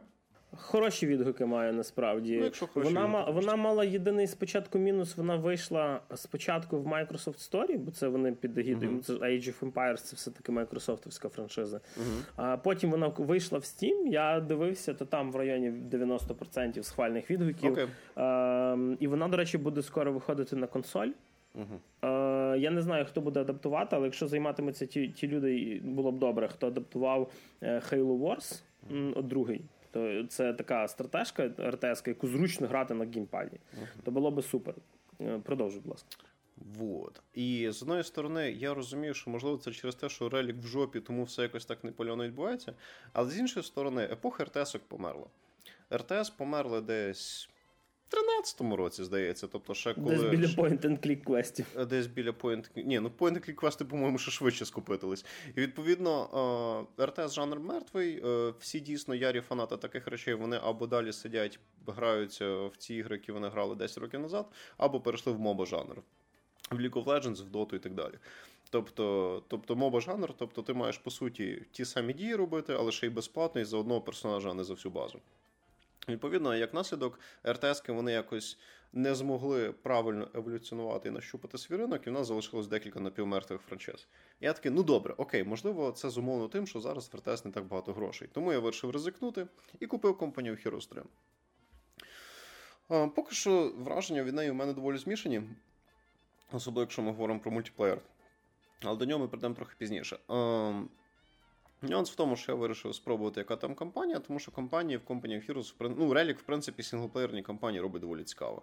Тобто вони не настільки пафосно, сюжетно, дорого, багато, гарно, епічно подані, як в Blizzard, наприклад, StarCraft два, але воно все мало свій шарм, теж мало якийсь свій стиль, більш такий холодний підхід до цього всього діла.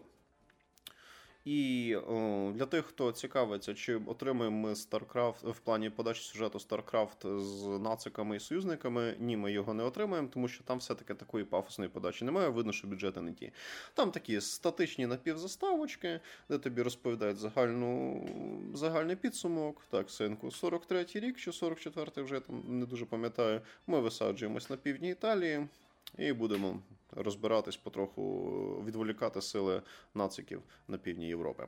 Піца, а за кого паста. Ти граєш в компанії? Що ще?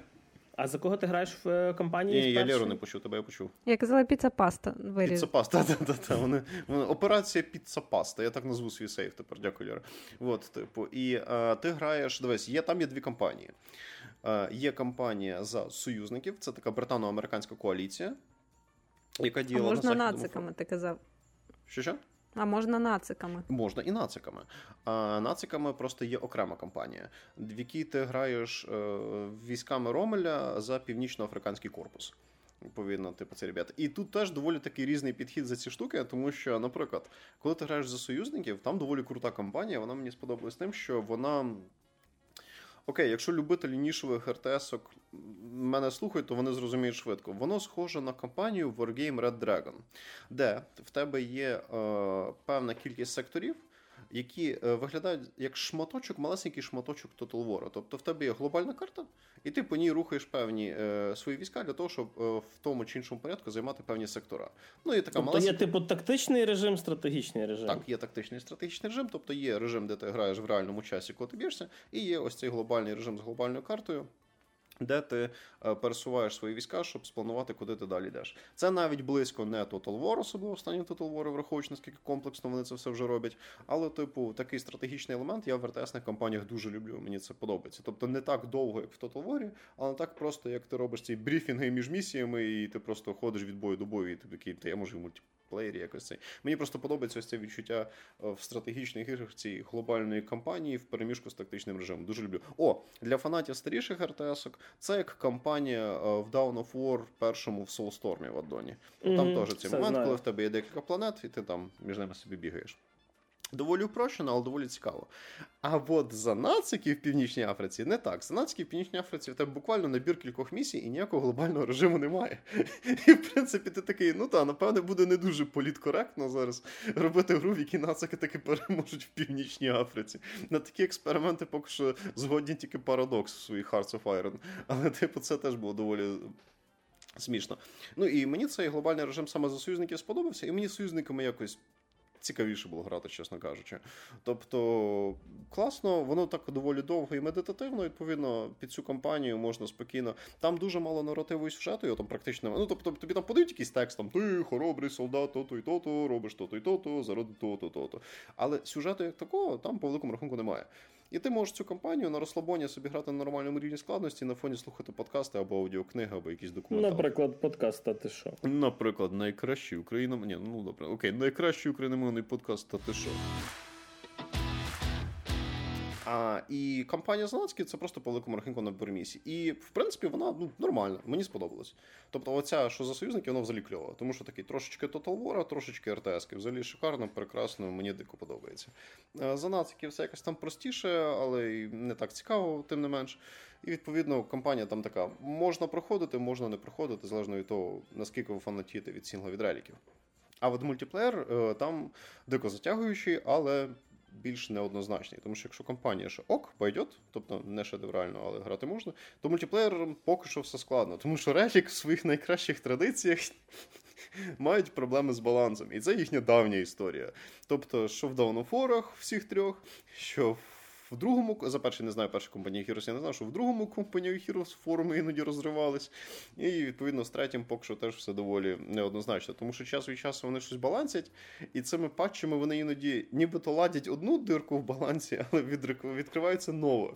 І оскільки є люди, які прям так довго грають цю гру, так прям регулярно, можливо, це, напевно, єдиний їхній спосіб проводити свій вільний час, ясне діло, вони доволі швидко цю нову дірку знаходять. І починають максимально її аб'юзити. І, само собою, аб'юзять як наслідок мене, коли я стараюсь їх перемогти. І, відповідно, на тому в мене, я вилітаю на свої горящі сраці з вікна і на декілька там, днів перестаю грати, тому що, ну, це, це, це боляче. Потім я дивлюсь, о, виходить новий патч, ну, давайте знову спробуємо. О, пару разів переміг, пару разів програв, все, вже, вже краще. Тобто, в мене він тулуз десь, не знаю, там, якщо я десять разів зіграв, то я десь чотири-п'ять разів виграю, п'ять-шість а разів програю. А довгі матчі? Що? Багато часу. Багато Залеж... часу йде на матч. Дуже по-всякому. Дуже по-всякому. Це залежно від того, як розгортаються події. Буває таке, що ти можеш за п'ятнадцять-двадцять хвилин виграти, а буває так, що ти можеш бадатись хвилин сорок. Тобто Company of Heroes, вона цим прикольна, що вона дико не передбачена. Тому що StarCraft, Warcraft в силу обмеженості ресурсів і певної кількості патернів, які ти маєш робити, і певної кількості конкретних прийомів, ти, в принципі, можеш передбачити, скільки часу це займе. Company of Heroes ти ніколи не знаєш. Це може бути п'ятнадцять хвилин, бо чувак зрозумів, що він програв, а може бути сорок хвилин, тому що це дві впертих гниди, які просто вперлись лобом і б'ються за одну точку просто ці сорок хвилин, бо вже ніхто не хоче поступитись. Плюс, якщо ці люди з... Там швидкі матчі, якщо видно різницю в, скіл... в скілі. Тобто, якщо я граю добре, або я граю погано, а він грає погано, або грає добре, то все закінчиться доволі швидко, тому що тобі насправді навіть не треба в цій грі прям грати до кінця матчу, щоб зрозуміти, що ти вже всосав. Тобто, грамотний гравець стратегії, він насправді розумієш, якщо він програв, навіть якщо це ще не кінець матчу. І, відповідно, ну, або я ліваю, або він ліває, там закінчиться. А якщо це люди з відносно одинаковим рівнем навиків, о, це надовго. Тобто, це, це, це тридцять п'ять-сорок хвилин може бути. Це може бути і швидше, але може бути і доволі довго. Причому це навіть один на один. Ну, а там ще є бої два на два, три на три, чотири на чотири. Тобто, воно може бути довго, тому що ресурси ж безкінечні, а основною е, умовою перемоги є контроль над точками. І в тебе жде цей зворотній відлік часу. Поки противник контролює, твій час зменшується, поки ти контролюєш, ворожий час зменшується. Ну, і ви можете грати більярдом і без кінця краю то в тебе, то в них, то в тебе, то в них, то в тебе, то в них, то в тебе, то в них. А може бути таке, що в силу... Ну, в другій частині, в третій в мене ж такого не було, але в другій частині, коли ми з Яріком і іншим грали, в нас іноді така різанина відбувалась, що деяка точка могла бути просто дуже довгий час нейтральною. Тому що просто одні лізуть, другі лізуть, всі всіх розваландали і знову відійшли. І отак от без кінця і краю це відбувається. Тому за час каток я тобі навіть приблизно не можу сказати, який він там є. Тому що це може бути швидко, а може бути так довго, що ти вже фізично змучуєшся. Але це цікаво. Тобто, тому що е, в Warcraft, StarCraft, якщо ти дивишся, як грають люди, які його вміють грати, ти такий, ого, тут стільки варіацій всього і все цього.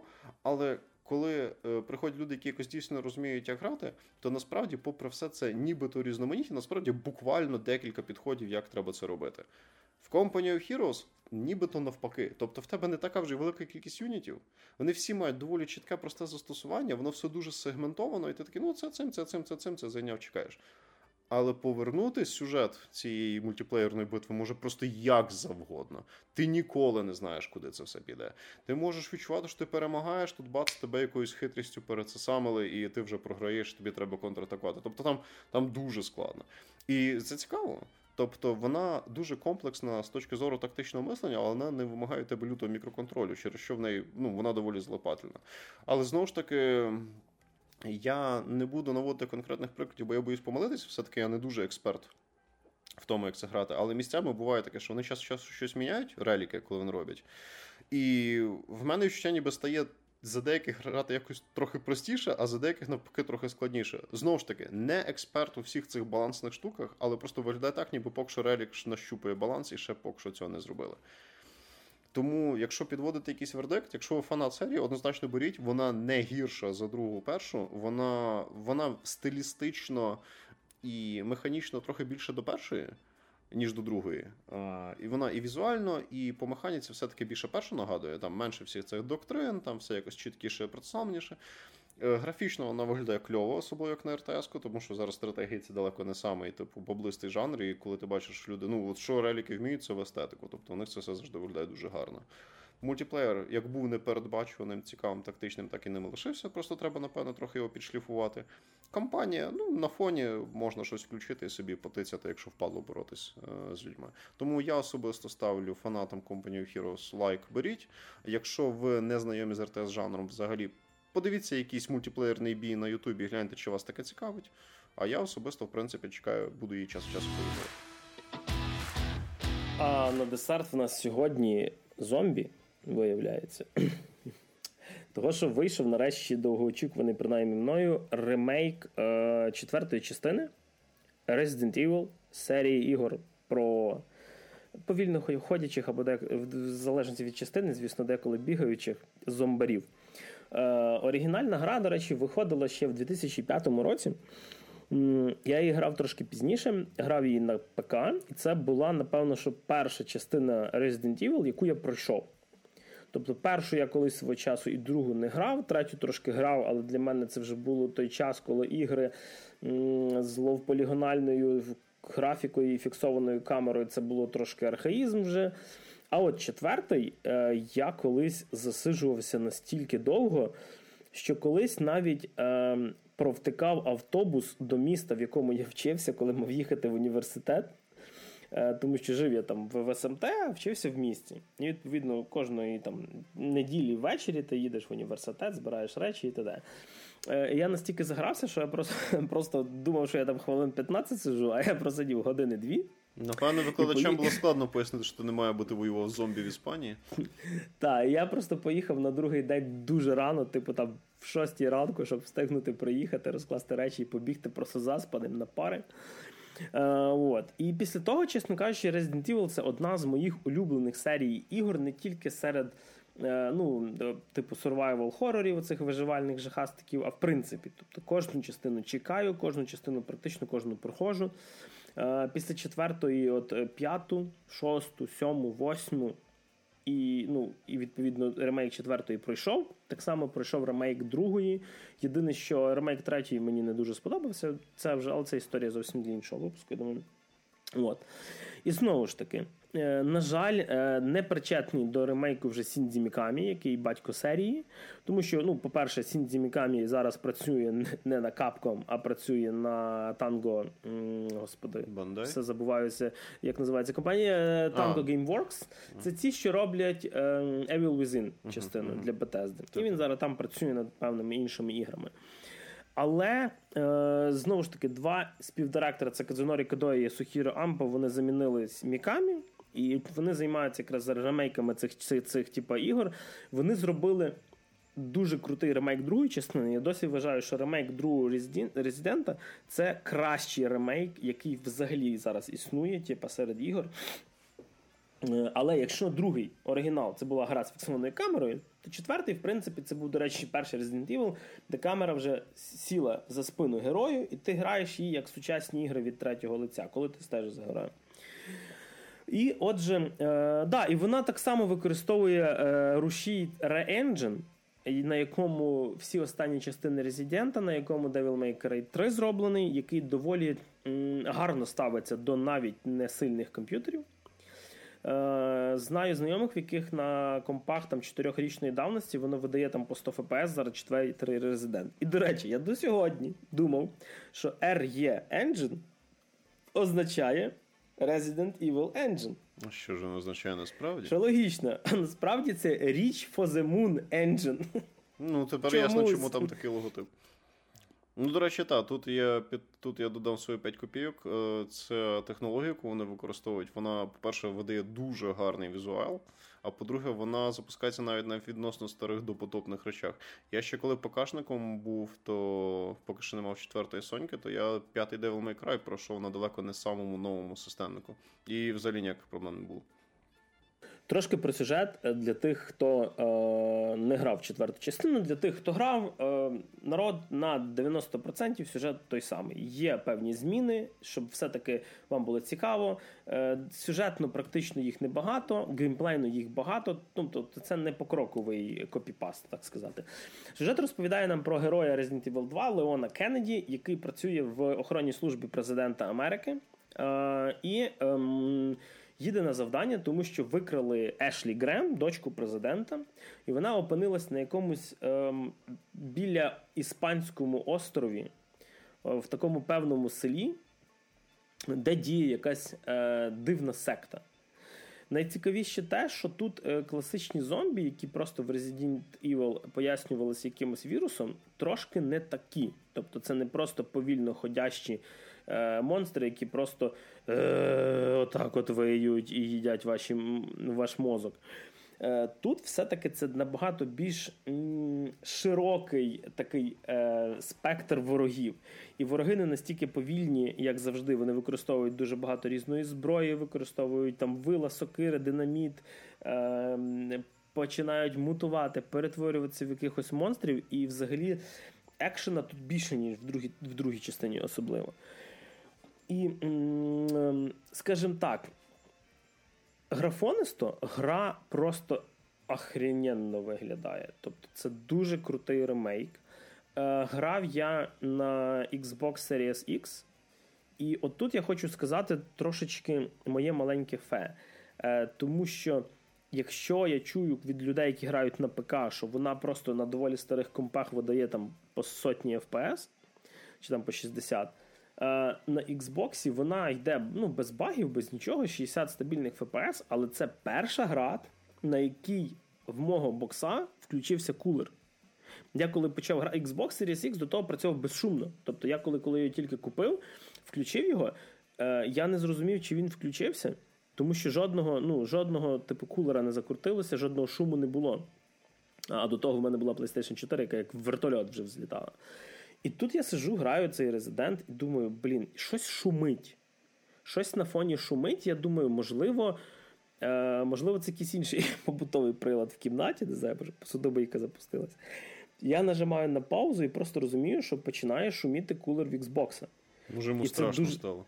Можливо, йому стало страшно, Макс, але це було дивно, тому що я не очікував від цього. Тому графіка десь от на рівні трохи-трохи краще за Resident Evil два ремейк, типу, але тут вона сприймається краще за рахунок масштабніших, е-м, відкритіших площ. Тому що Resident Evil два він в доволі камерних приміщеннях. Поліцейський участок, підземелля, там якась лабораторія. Щось. Тут все, тут замки, села, ліса, міста і т.д. Може, йому трохи тяжко з відкритими. Ну, от. Так що, якщо сказати, з сюжету, да, ви приходите рятувати Ешлі Грем, і на цьому, в принципі, ваш такий основний преміс сюжету продовжується, закінчується, і ну, ваш основний квест – вивести дочку президента з цього острову. Пригод вам тут хватить, ой, дуже багато. На повне проходження гри, я би сказав, би годин шістнадцять-двадцять. Якщо ви, е, якщо ви знаєте плюс-мінус четверту частину і пам'ятаєте, бо я дуже давно її грав, я вже забув, то може, можна, в принципі, за годин навіть сім-вісім, ну, можливо, сім ні, але за вісім годин ви можете її пройти, тому що тут навіть є ачівка за пройти гру за вісім годин. Capcom любить оці спідранерські ачівки. В Resident Evil сім теж таке, точно. Та в кожному є, до речі. В восьмому теж так само. Ем, і е, геймплейно це survival action, де ви постійно рахуєте патрони, крафтите лічилки, купуєте нову зброю, апгрейдите її, менеджите постійно інвентар, щоб у вас все помістилося в вашу цю сумку. Щось складаєте на склад, який, ну, біля кожного сейвпойнту, типу, є місце складування речей. І ви прикидати маєте, окей, я тут зберігся. Да, зберігаєтеся ви на таких печатних машинках, тобто тут немає автосейвів, квіксейвів, ви якщо помрете, ви починаєте типу, з, з цього місця. Хоча, насправді, мені здається, що на деяких перехідних моментах все-таки квіксейви в мене були. Е, тому що ну, на нормі я не сильно часто помирав, плюс все-таки в мене ще пам'ять деколи згадувала, окей, як тут пройти, як тут пройти. Е, гра переповнена маленькими і великими загадками. І ці загадки не тільки, що там, знаєш, склади кубик Рубика, типу, і відкриються двері. Є загадки, де, до прикладу, є місце, де ви заходите в село, і на вас просто космічно багато починає вибігати зомбів. З одної хати, з другої, ви забарикадовуєтеся, перестрибуєте по дахах. Ну, і, типу, це перші години гри, у вас зброї особливо нема, і ти розумієш, ну, типу, тратити не дуже варто ці всі патрони. А потім починає в дзвіниці бити дзвін, і всі ці зомбі вертаються йти назад до церкви, типу, не звертають на тебе увагу і ти далі. Ранкова служба, прямо як біля ц... в церкві, біля якої я живу. Так от, і я тут собі думаю, блін, а ну давай попробуємо ну, загрузити сейв на початку. Я загружаю сейв, дуже швидко пробігаю в один будинок, щоб вилізти так, щоб е- бачити дзвіницю, і стріляю в дзвін. І ти просто тригериш цей івент без витрачання купи патронів. Круто. Без битви. І такого тут є ну, доволі багато таких прикольних моментів. Гра тебе не дуже веде за ручку. Окей, на хитрість, спочатку... на хитрість, це гарно. Вона спочатку насправді тобі каже, чувак, ти хочеш, е, щоб я тебе вела трошки за ручку, де на карті почнуть появлятися всякі значки, де квести, де ще щось, типу. Е, І щоб ну, типу, обмежити оце тримання тебе за руку, можна обмежити, стане легше. Хоча це можна поміняти в настройках, і якщо вам реально стає важко, ви не можете це пройти, гра вам дозволить зменшити складність, додати більше підказок, щоб ви не дропнули її. Тому що сюжет тут хороший, геймплей тут хороший, і навіть на складності легко вона не стає супер легкою. От якщо вас зажмуть в кут три-чотири зомбі, ну, тут же складність, нескладність, зносять вони доволі швидко. А коли у вас з'явиться Ешлі Грем, яка буде ходити з вами, це моє улюблене ескорт-місії в іграх, коли ти маєш типа вберегти персонажа. І це, це місцями настільки від, від скуки, важко. А це точно так називається? Ні, це дійсно так називається, Лєра. Просто мем, меми про ескортниць появились пізніше. Ескорт-місія... Після да. Ешлі Грем. Після Ешлі Грем. Тому що ескорт-місія – це термін, я не знаю, там, з початку нульових. І тут просто штука в тому, типу, що ти намагаєшся сам не здохнути. А тут ще ця Ешлі, яка просто від кожного удару, десь там її хтось зачепив, бо її можуть красти, тікати, її треба зловити, якщо ні, ти все програв. Ну, що ти за ескортник такий? Її можуть просто вбити, але найчастіше її просто збивають з ніг, і ти би хотів би пробігти, вона за тобою, типу, ходить, біжить, всіх перемочити, але вона така впала, типу, колінко забила, і така, ой, я все сижу, лежу, нічого не можу. І ти маєш, типа, підійти, там, нажати правий тригер, він її, типа, мов, піднімає, мов, зберись тряпка, пішли далі. О, він матиме дуже негативні відгуки на сайті ескорт-послуг. Але, що саме цікаво, я не зразу це зрозумів, тут майте на увазі, це для тих, хто почав недавно грати, тут є умовний friendly fire. Тобто ви самі можете ен пі сі, якого ви маєте провести, нашкодити. Це просто в іграх це дуже рідко. В іграх часто цим ен пі сі можуть нашкодити тільки ну, противники. А так, то в них імунітет, щоб тобі було легше грати. І коли і, і це сама жесть, коли е, тут вся зброя, якщо розібратися, ділиться на два типу. Ті, які патрони якої застрягають в е, тілах противників, ну, типу, дробовик, пістолет, е, такий пістолет-кулемет маленький, вони не пробивають наскрізь. А потім з'являється, наприклад, типу гвинтівка, е, з'являється е, е, такий... типу ретро-пістолет, так назву його, і його патрони, ну, з них завжди мало патронів, але дуже, дуже розумно можна зробити. Наприклад, за тобою йде чотири зомбі, ти їх робиш так, щоб вони стали в рядок, і ти прошиваєш зразу чотирьох. Окей, це круто. Так, в відеоіграх прошив рідко реалізований. Так от, не забувайте, що якщо десь між тими зомбі стоїть пані Грем, то ви впендюрите патрона і їй. Коротше, і я дуже часто, в мене не так вона страждала від зомбі, як від пана Леона Кеннеді, який пішов її рятувати. До речі, е, незважаючи, що пройшло багато років від першої частини, я таки е, тепер вже трошки став доросліше, я можу доїбатися до сюжету одної, до одного мого моменту. Е, Леон Кеннеді грає такого суперспецагента президента США, типу місцевий Джеймс Бонд, коротше, і т.д. Він їде в ворожий стан, навіть якщо там не зомбі, він розуміє, що там якісь інакші культисти є, йому треба аж ого-го дочку президента врятувати. І він приїжджає туди з пістолетом і чотирнадцятьма патронами. А той факт, що дочка голов... лідера головної наддержави поїхала в якісь їбіння з двома охоронцями, тебе не дивує. Добре. Дивися. До типу. Ні, я просто, окей, вона поїхала, це вже, це можливо... Це була помилка, але коли ти типа...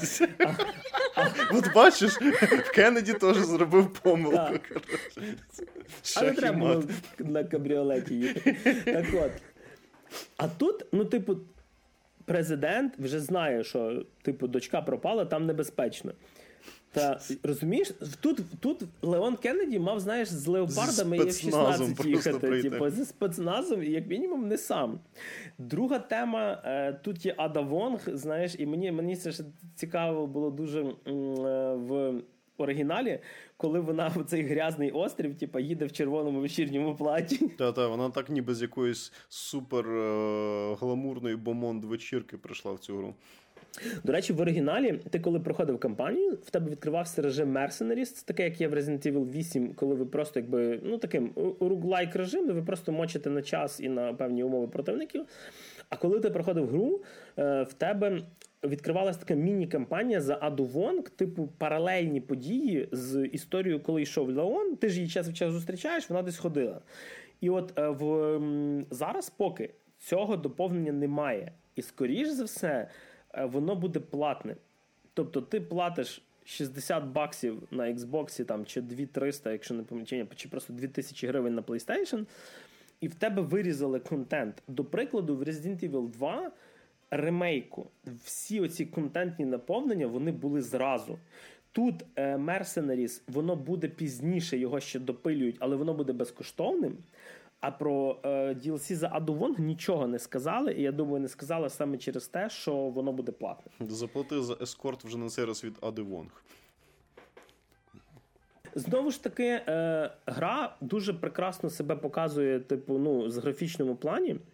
Але що мені було, е, якби це, ну, не то, що дивно. Е, тут дуже багато косметичних предметів е, на покупку за додаткові гроші. Було б, ну, всякі костюмчики для персонажів, ще щось. Це було б прикольно. Чуваків з Ubisoft наняли, чи що? Е, щось, я от якраз хотів сказати. Це було б прикольно, якби е, ти б міг би відкрити це за якісь е, внутріоігрові квести. Наприклад, тут з нового з'явились такі типу квести. Ти знаходиш такі сині листки, які тобі дають додаткові квести. Типа, е, там, вбий три змії, продай торговцю. Е, вбий якогось певного противника, якого ти можеш скіпнути, але вбити, якщо ти його вб'єш, тобі дають певні кристали. За ці кристали ти відкриваєш покращення до зброї або всякі унікальні речі, яких не можна купити за гроші. Е, Наприклад, дружбу та любов. Для всього іншого є MasterCard. MasterCard. Тут могла би бути рекламна інтеграція. Так от, я до чого веду, що е, додавання цих нових квестів, воно дає тобі більше часу на експлорінг, дає трошки нового, чого було, не було колись. І м- я думав, що можна буде за них відкривати костюмчики. Тут, до речі, я дивився, є костюм, який, який називається е, сет костюмів, тому що вони продаються сетами зразу для Леона і для Ешлі. Ну це прикольно, що її теж можна вдягати. А, Лєр, Лєр, повір, там ще є один знайомий, я бачу, як один знайомий цю гру грав, там, там є і фанатські роздягати? Моди. Вона, Та, звісно. В, ну, роздягати я не бачив, я бачив, що вона ходить така в купальнику буквально. Я так, м-м-м. Прижарило. Там є костюм романтик, де в них такі зачіски, знаєш, як в персонажів оцих жіночих романів, де там про вісімнадцяте століття, в них mm-hmm, такі високі. З рюшечками сорочки. О, бакен... Охоплюють да, аудиторію. Бак... Так, це доволі прикольно. Типу. Е, так що не знаю, можливо, колись якісь, якісь ді ел сі собі візьму. Дейтінг-симулятор в жанрі Resident Evil. Так. А з такого з groundbreaking доповнень тут, тут з'явився рудиментарний стелс. Тобто, в принципі, ти можеш присісти, бо тепер можна присідати. Колись там не можна було присідати, до речі. Е, і ти можеш підкрастися до противника, типу зарізати його ножом. Це завжди практично ваншот, крім деяких противників. Але е, в тебе є ніби твій ніж, який з тобою, і він розрахований на кілька ударів, він ламається, потім його треба в торговця ремонтувати. І ти завжди думаєш, чи, чи треба це використовувати, чи просто, знаєш, типу, в тебе вже чотириста патронів до пістолета, просто зафігачити противника так. З іншої сторони, ем, змінився торговець, до речі. І от дуже шкода. В нього тепер такий, типу, магазинчик всюди, а не оце, як він, як екзибіціоніст, типу, відкривав пальто, і там в нього все осіло. Коротше, як Григорій має на увазі набої. Набої, так. І він, знаєш, Він, блін, він не каже оцеї фрази коронної «What are you buying? Come anytime». Так, він не каже цієї фрази. Я думаю, блін, чому? Чому це треба було вирізати? Може, актор, який його озвучував, вже спився просто. А слова кимось іншим сказати не можна іншому актору? Я, я думаю, то так їх озвучує. Може, в японців так не прийнято, хизи. От. Так що, в підсумку, е- доволі приємний сюрприз і доволі хороший ремейк хорошої гри. Для фанатів, які грали колись, просто must have. Тобто, якщо ви любили прямо Resident Evil чотири, можливо, ви з нього почали так само, як я, прекрасний е, спосіб е, понастольгувати, і плюс гра доволі геймплейно змінена навіть території, щоб зрозуміти, м- що ви не пам'ятаєте кожен поворот наліво-направо, куди йти. Багато екшену, хороша графіка, хороший сюжет, який закінчений там, де ви думаєте, буде кінець, після того ще буде половина гри. Деякі нові е, сюжетні лінії з персонажами, деякі кардинально помінялися, е, деякі не настільки. Це ремейк на рівні другого Резидента. Е, а для тих, хто не грав, якщо вам сподобалась друга частина, пограйте в четверту. Я би насправді спочатку би, е, порадив би пограти в другу, тому що вона дуже часто на знижках, і вам не треба витрачати там типу дві тисячі. Ви можете десь на якихось Steam-сейлах його десь за двісті-триста гривень купити. І якщо вам сподобається друга частина, четверту брати must have. Знову ж таки, вони між собою нічим не зв'язані. Вам не обов'язково грати третю, щоб грати четверту. Це три різні гри в одному світі. Ем, і від мене великий лайк. Типу, беріть, купуйте і пишіть в коментах, як вам взагалі Resident. Поки ми не закінчили, нагадуємо, як завжди, в нас є купа посилань під описом нашого подкасту на всі можливі платформи, де можете нас слухати, на Patreon і на Buy Me a Coffee, якщо ви хочете підтримати нас і те, що ми робимо, і на Повернись живим, якщо ви хочете підтримати ЗСУ і наближати перемогу. А ви слухали вісімдесят п'ятий подкаст «Та ти що?» і в студії для вас сьогодні працювали Максим Морозюк. Всім всього хорошого. Валерія Стачанін. Ми любимо вас. Ви нас. Мене все ще звати Григорій Тричук, і, як завжди, почуємо. Добрий ранок!